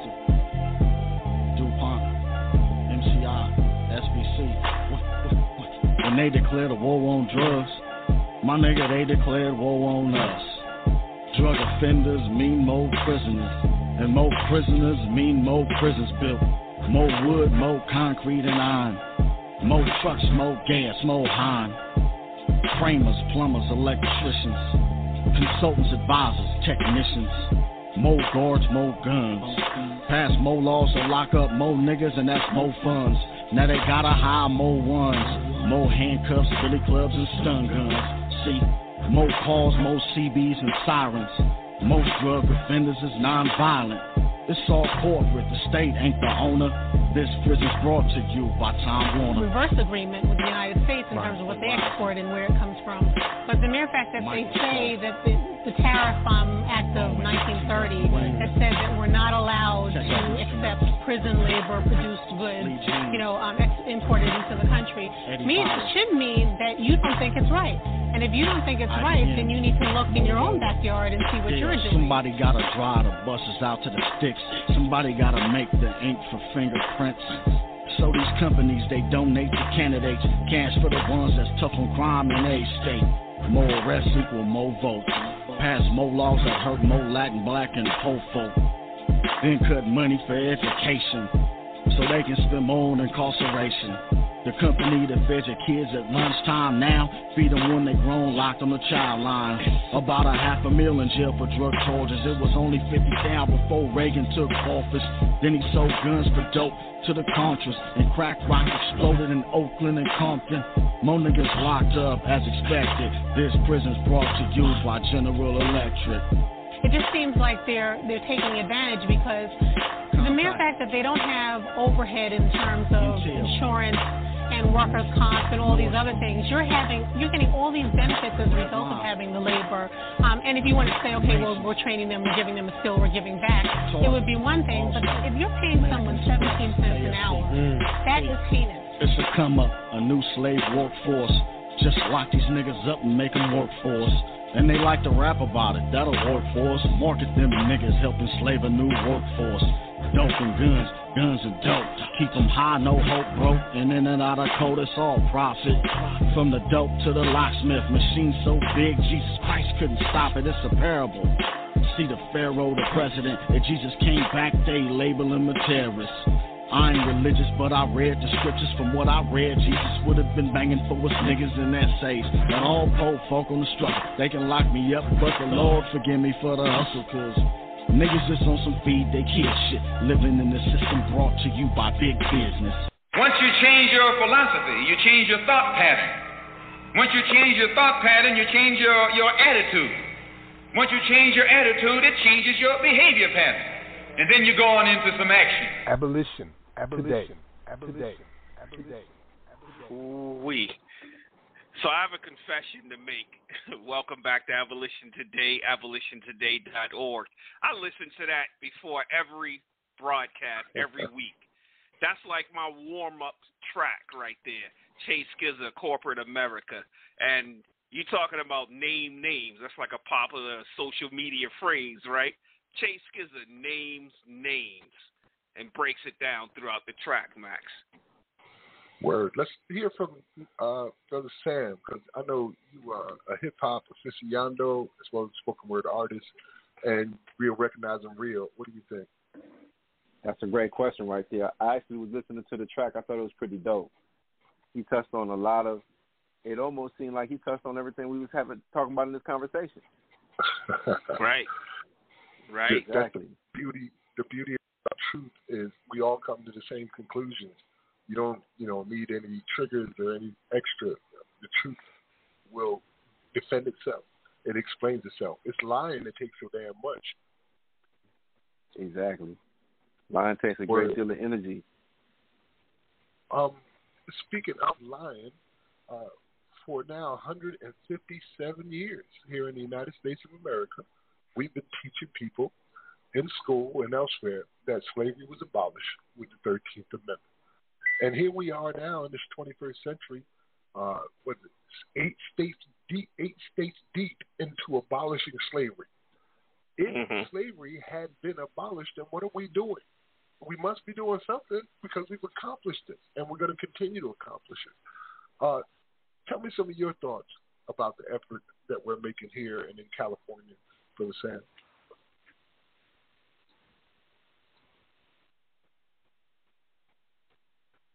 I'm sorry, brother Max. Could you ask me that question one more time, please, about the effort? Yes, about the effort that you're making in California as well as nationwide in comparison to what we've been taught for so long, because we're still breaking through people's uh, blockages that cognitive dissonance. They believe that slavery ended.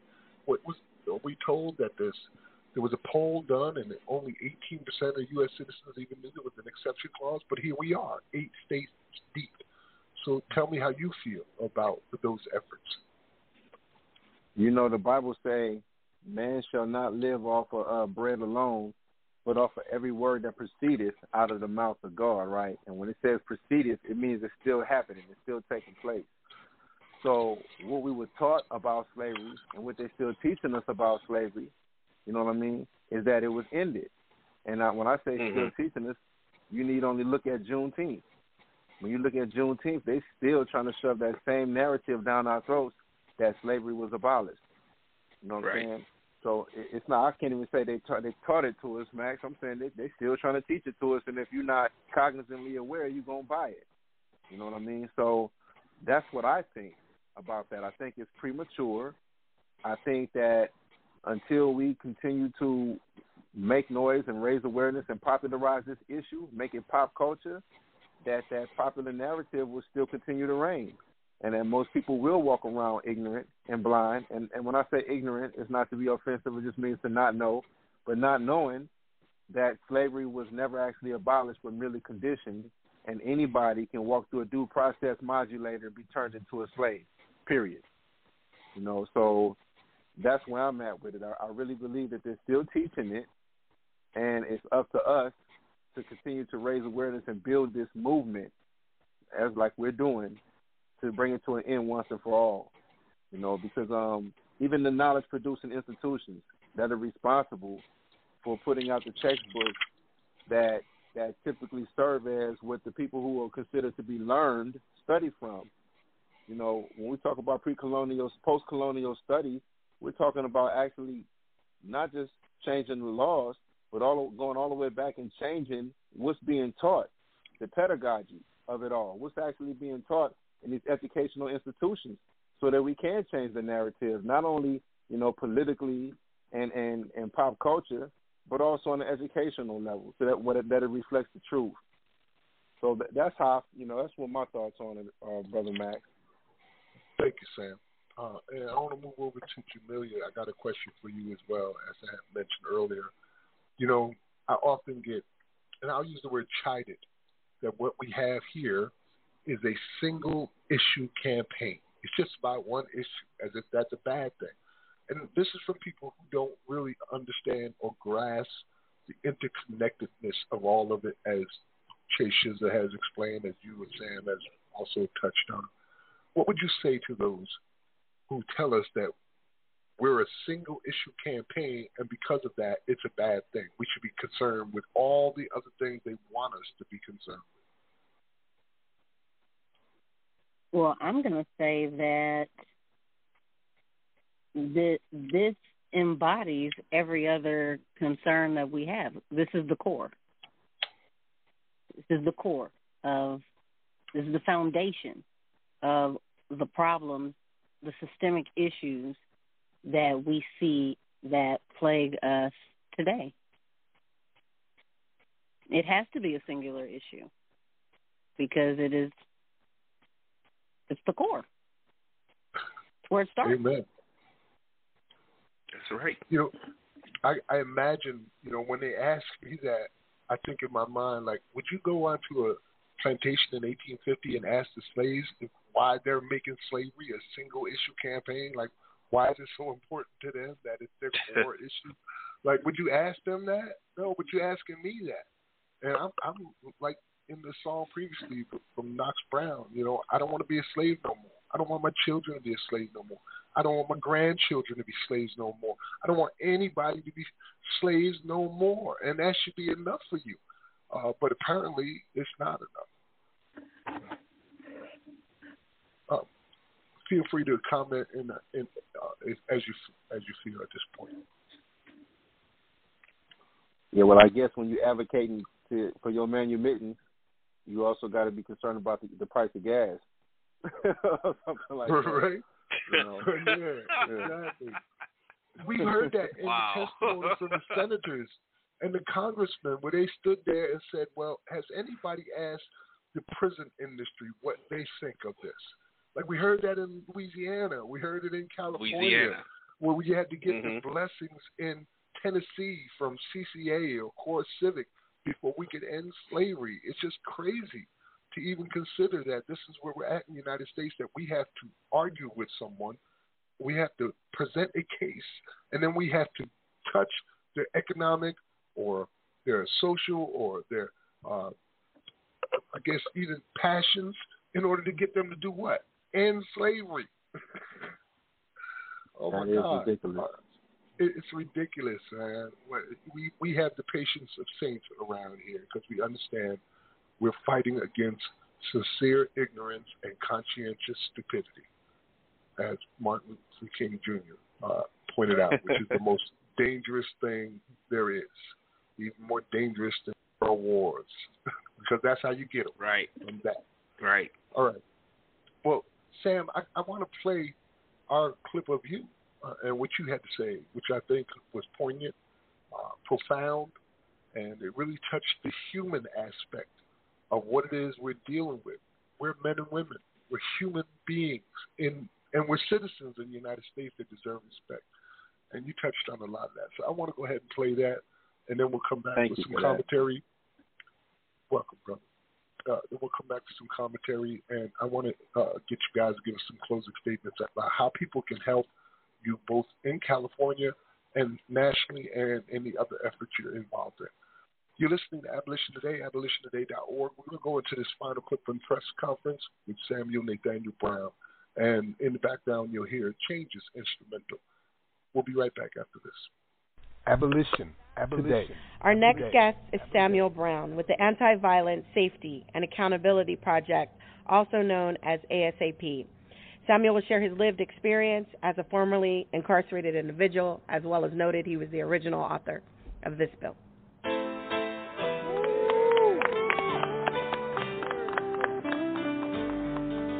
Good morning, everyone. So it's an honor and a pleasure to be here. Thank you, Assembly Member Wilson. And I just want to start out by saying this is the End Slavery in California Act. So when I say hashtag, I want y'all to say End Slavery in California. Hashtag End Slavery in California. Hashtag End Slavery in California. One more time. Hashtag End Slavery in California. And that's what we're going to do, right? And so, as Assembly Member Wilson noted, I was the original author of this legislation, and I wrote it in my cell while I was incarcerated with a life sentence. But I want to make it clear that abolishing slavery did not start with Samual Nathaniel Brown.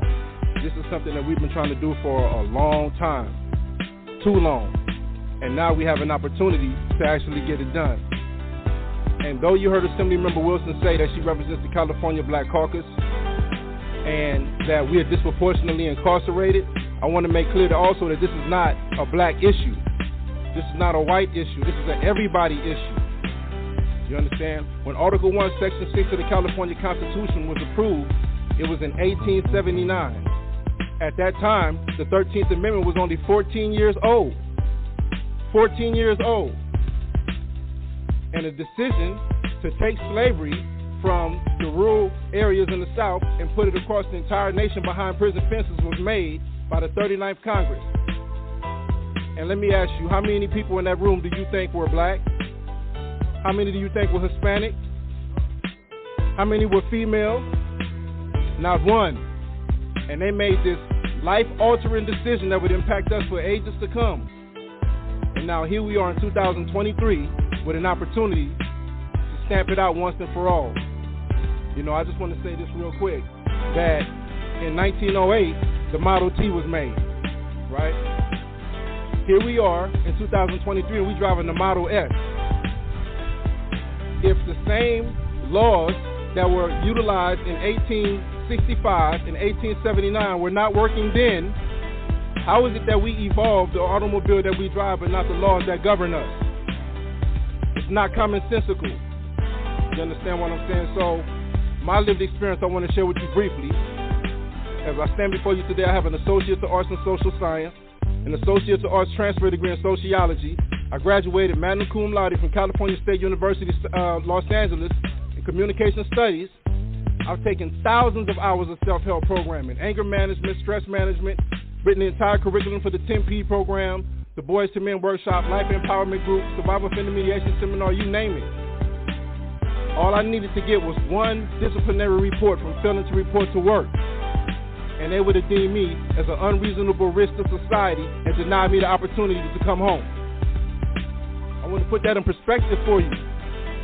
I could go years disciplinary free, involve myself in every rehabilitative opportunity that's known to me. And if I refuse to go to work for one day, which was why this bill was written to begin with, because I was the first person in the state of California to have to go inside of a cell in a carceral setting and disinfect when somebody tested positive for COVID. And I told my supervisors, I'm like, I'm terrified for my life. A lot of people are dying across the world, and I don't want to walk up in here not knowing what to expect, so I'm not going to come to work today. And they threatened me with the modern day whip, which is the 115, and said, if you don't report to work, you're going to get this 115. And what that 115 would have did for me, it would have gave me 15 more years, a 15 year denial in prison. And if there was mitigating evidence, then a 10 year denial, then a 7 year denial, then a 5 year denial, then a 3 year denial. And it would have negated all of the hard work. So this is what modern day slavery looks like. In addition to what Geronimo talked about as being an economic engine for those who ravage black and brown and impoverished communities, this is what it looks like. So we have an opportunity to stamp it out once and for all, and we're not going to stop until we get it done. So when I say hashtag, y'all say end slavery in California. Hashtag in California. Thank you.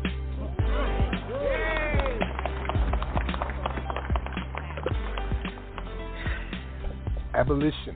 Abolition. Today. Abolition. Today. Abolition today. Welcome back to Abolition Today, abolitiontoday.org. You just heard the February 15, 2023 press conference segment of Samual Nathaniel Brown speaking, and that was accompanied by Changes by Tupac Shakur. And that put a cap on it right there when you talk about the human element of what this is all about. So when people say, "Well, it's just symbolic," right? No, it makes real change.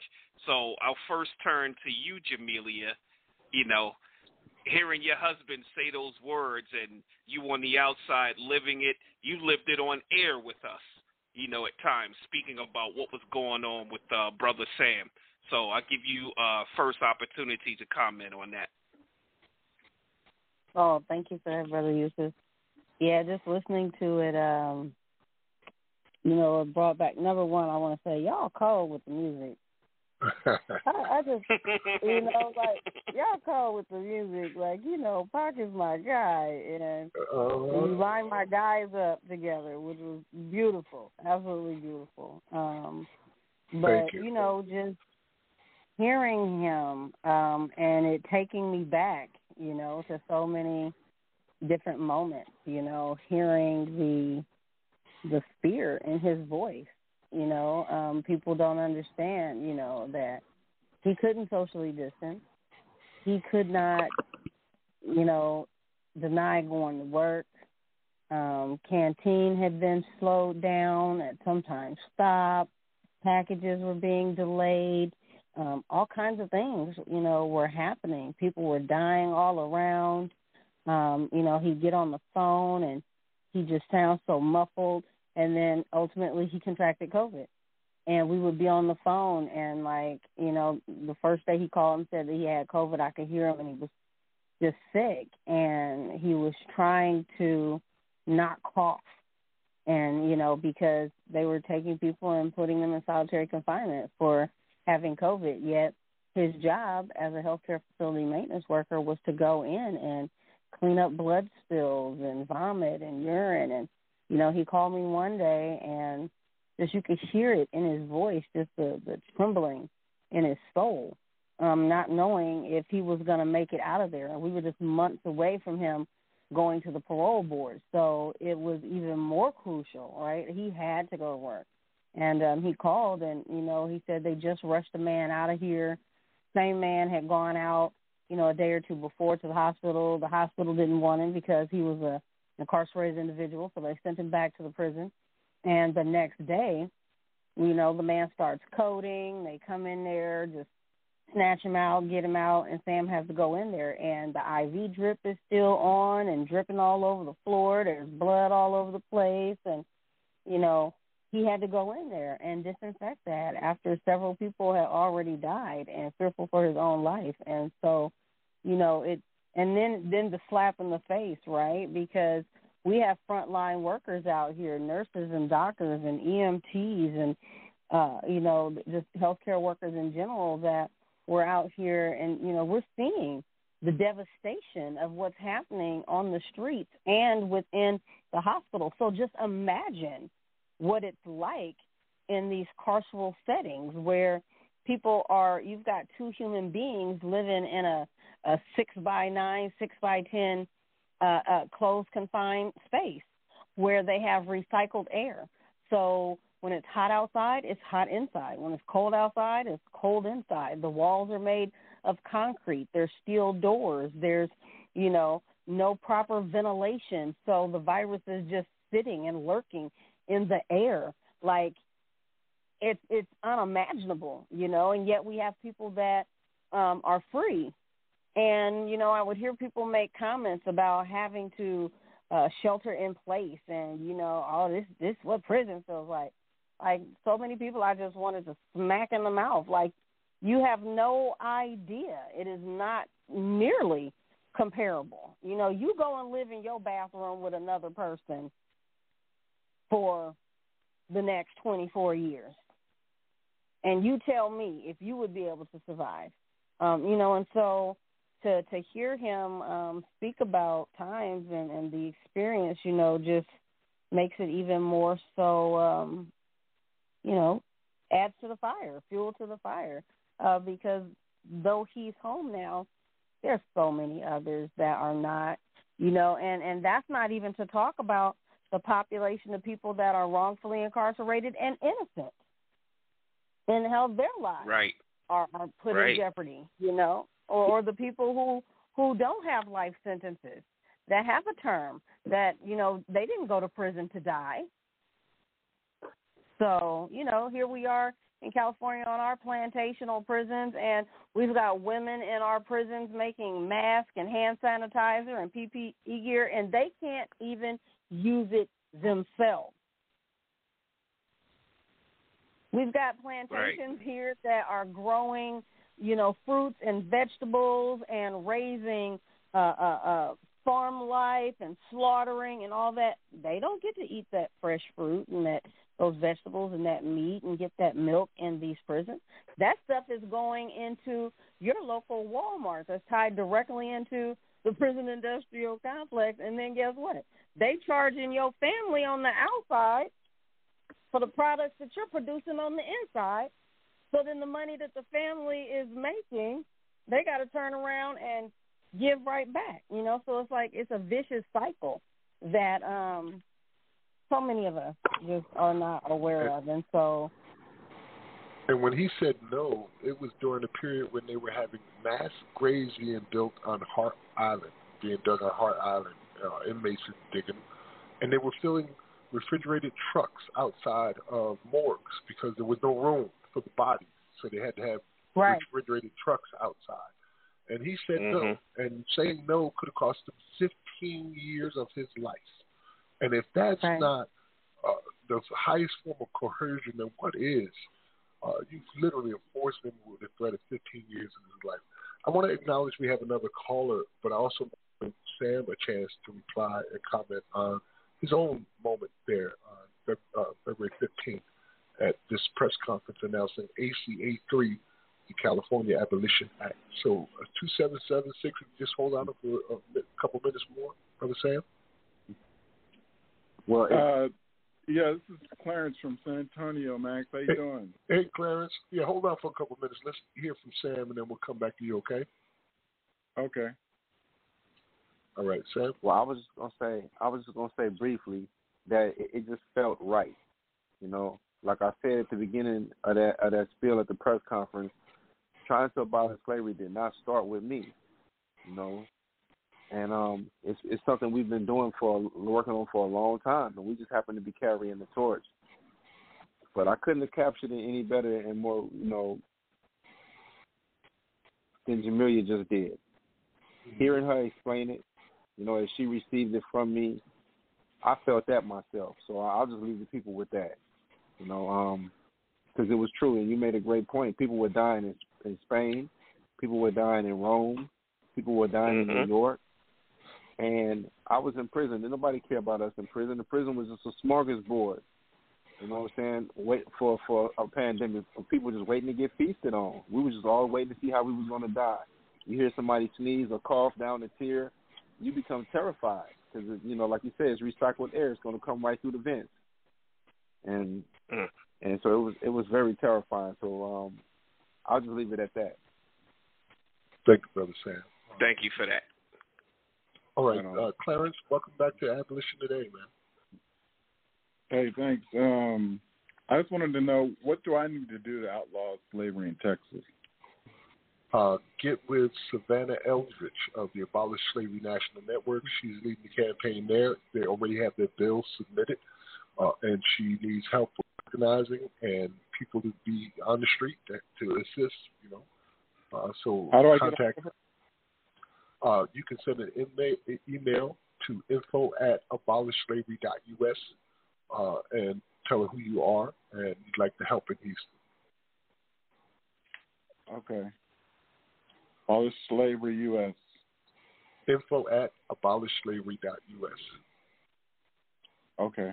Oh, I no was doubt. I was witness I witnessed uh, a lot of atrocities in Bexar County Jail. Uh, they were mopping the floor with with towels that were tied to a mop because uh, they didn't have mops. They didn't have any PPE. They didn't have any chemicals, but they were swabbing uh, the the floors from a dirty toilet. I don't know why they they want to spread that filth, but they were doing it, and COVID was rampant. Um, I saw three people commit suicide. It, it, it's no joke in there. It's, it's straight up worse than slavery. up in there. That's what many um, people say that what we're dealing with and what we have dealt with is often worse than slavery because there's nobody looking anymore. You know, there's no cameras in the prisons to catch all of this. It's just testimonies that everybody's rejecting out of hand as if it didn't happen. Your real life experience don't matter. Your real life experience Yeah. didn't happen. You know what I mean? And We- many we- people feel as though they deserve it. Yeah. Right. Uh, it's and a lot of people people are philosophy. a lot of people are innocent. It's just jail. So you, the people are going through that and they they haven't even done anything.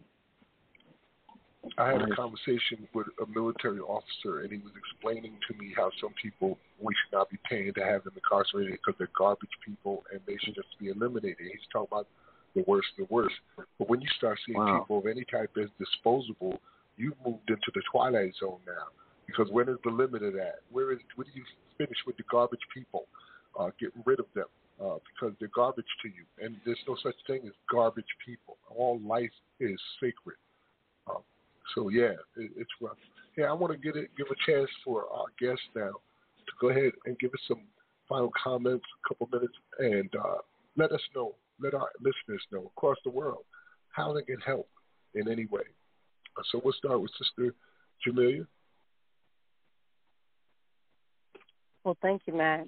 Um, you know, I'm uh, going to just say that we're always grateful and appreciative to be able to be here with you all and talk about, you know, the issues that are very real for us.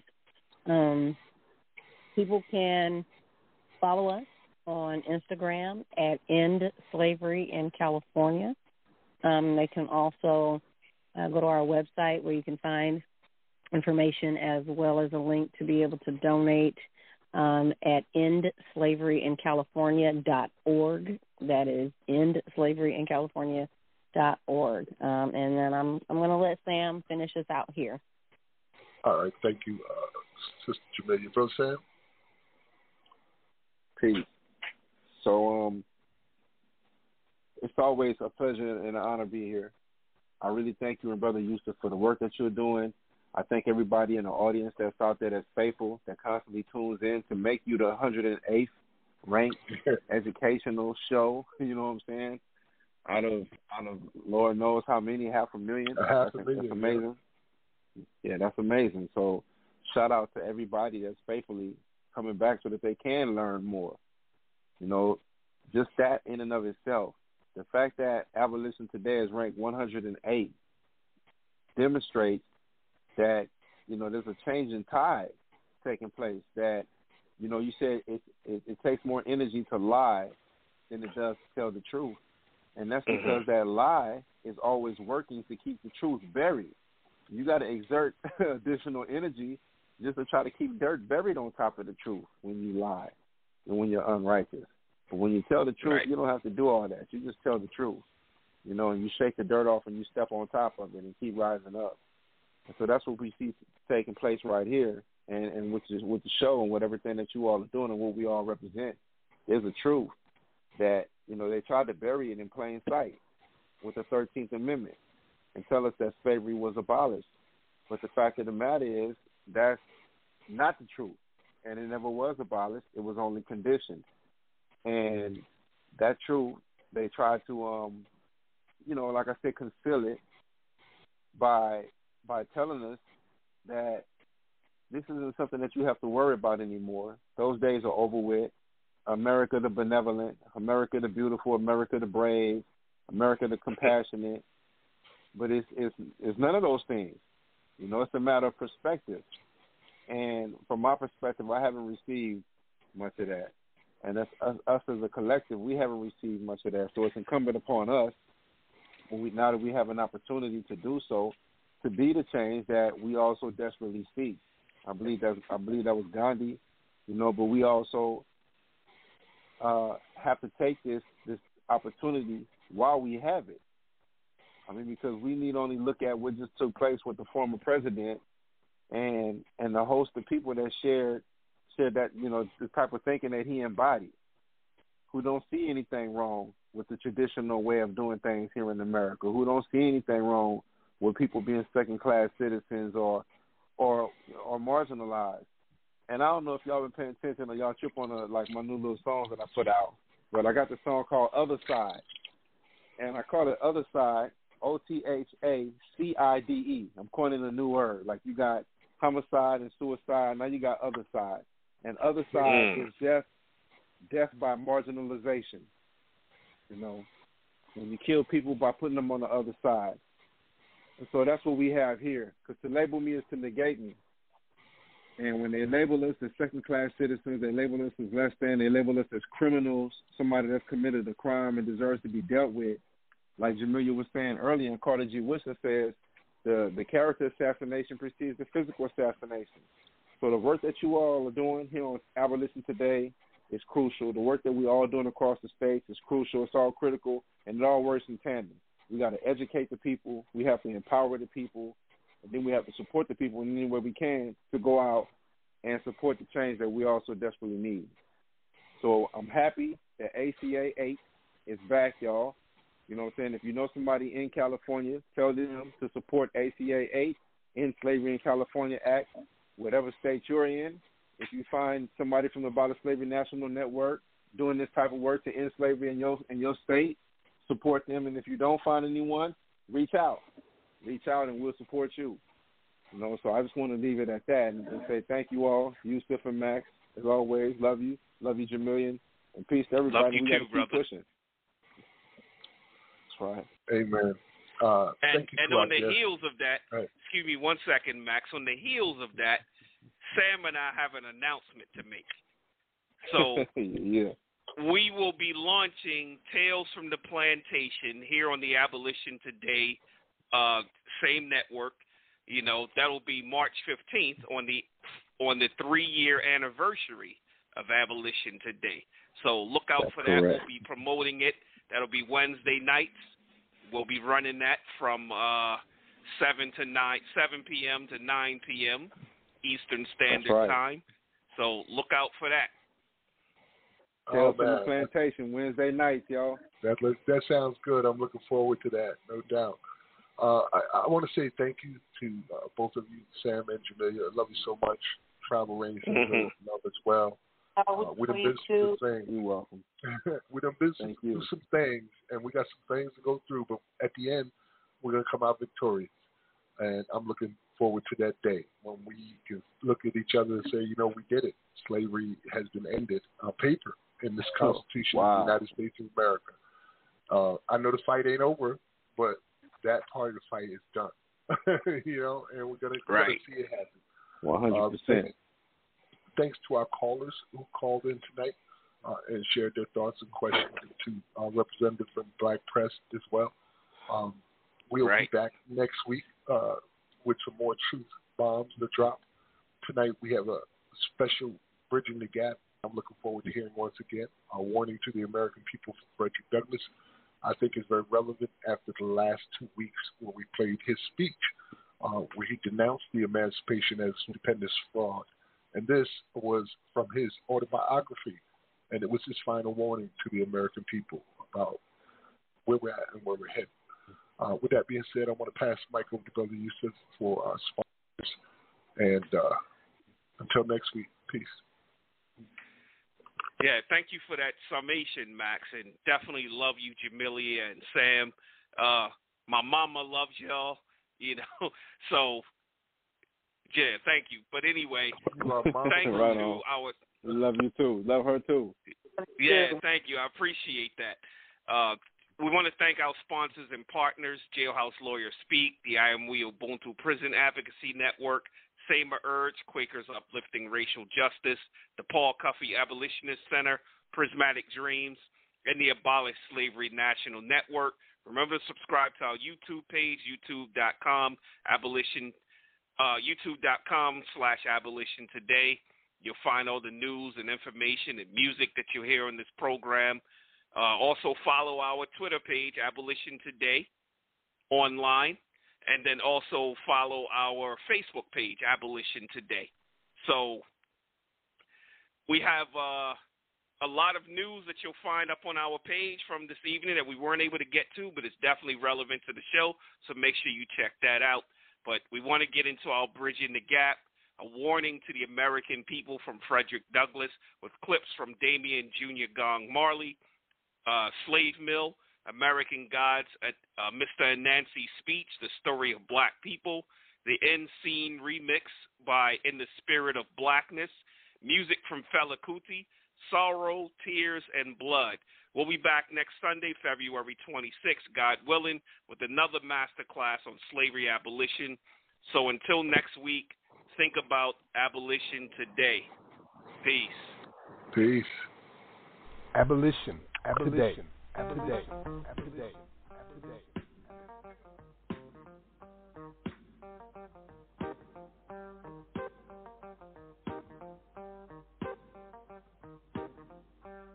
With this warning to the American people, I bring my story to its end. What men want and what they will, working for a dollar bill.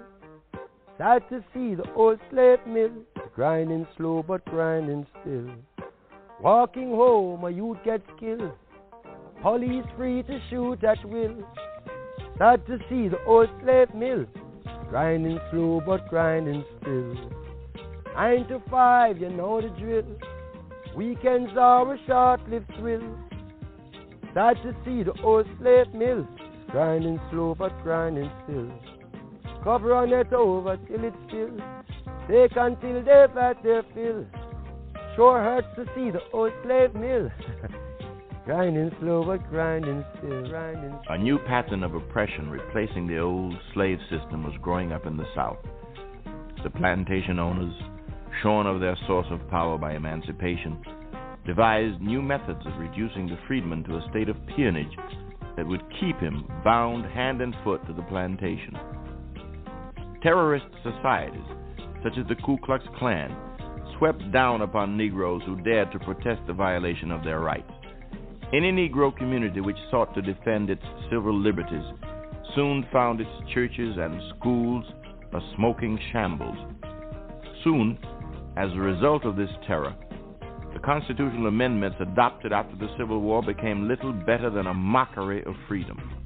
When I met delegates at Negro conventions who had lived through the horrors of seeing their families massacred, their churches and schools burned to the ground, and their homes left in smoke and ruins, I realized the ridiculousness of the contention that my work was over.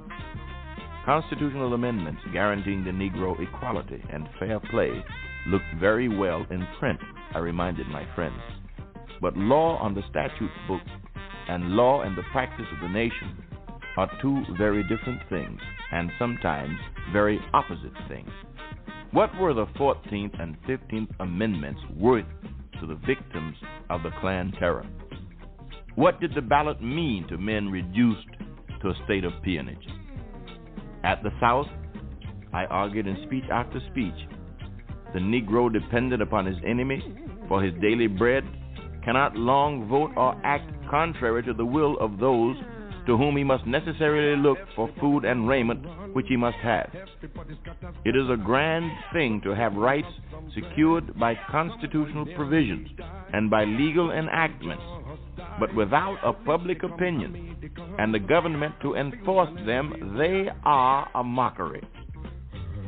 To be one half freeman and the other half slave, to be a citizen and yet treated as an alien, to be a man and yet not be a man among men may do for monsters, but not for genuine manhood.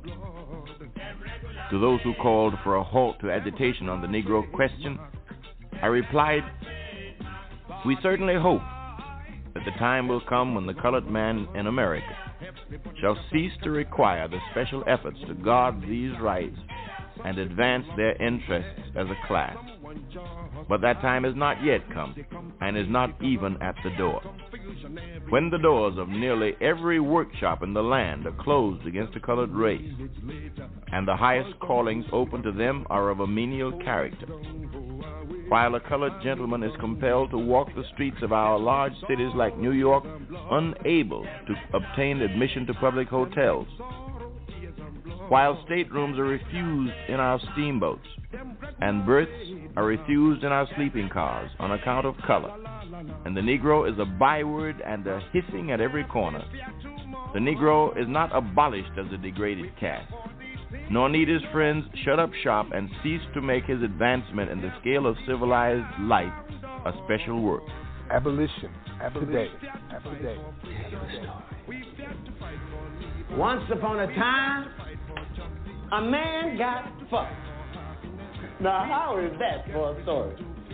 Because that's the story of black people in America. You all don't know you black yet. You think you just people. Let me be the first to tell you that you are all black. The moment these Dutch motherfuckers set foot here and decided they white, and you get to be black, and that's the nice name they call you. Let me paint a picture of what's waiting for you on the shore.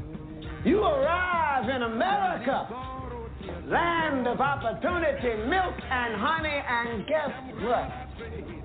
You all get to be slaves, split up, sold off, and worked to death. The lucky ones get Sunday off to sleep and fuck and make most slaves and all for what? For cotton, indigo, for a fucking purple shirt. The only good news is the tobacco your grandkids are gonna farm for free. You're gonna give a shitload of these white motherfuckers cancer. And I ain't even started yet. A hundred years later, you're fucked. A hundred years after that, fucked. A hundred years after you get free, you still getting fucked out of job and shot at by police. You see what I'm saying? This guy gets it. I like him. He's getting angry. Angry is good. Angry gets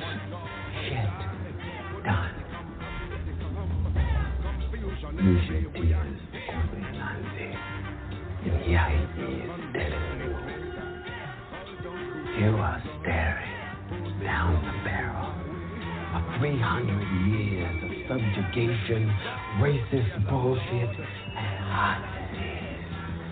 He is telling you that is the one goddamn reason you shouldn't go up there right now and slit the throat of every last one of these Dutch motherfuckers and set fire to this ship. Mana, gbọ́mílẹ̀ gà bọ́kú, ẹni nílé gà wó.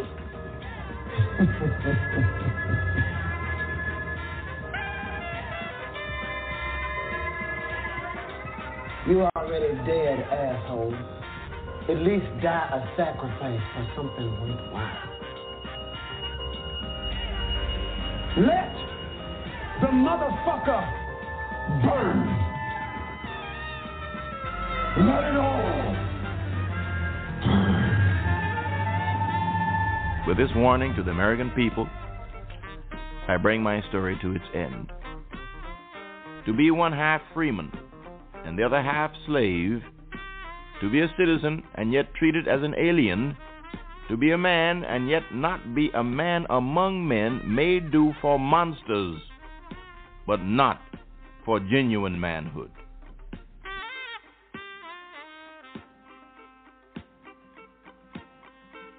Abolition. Abolition. Today.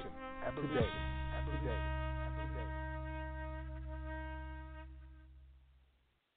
If we'd known you all were going to be this much trouble, we would have picked our own fucking cotton.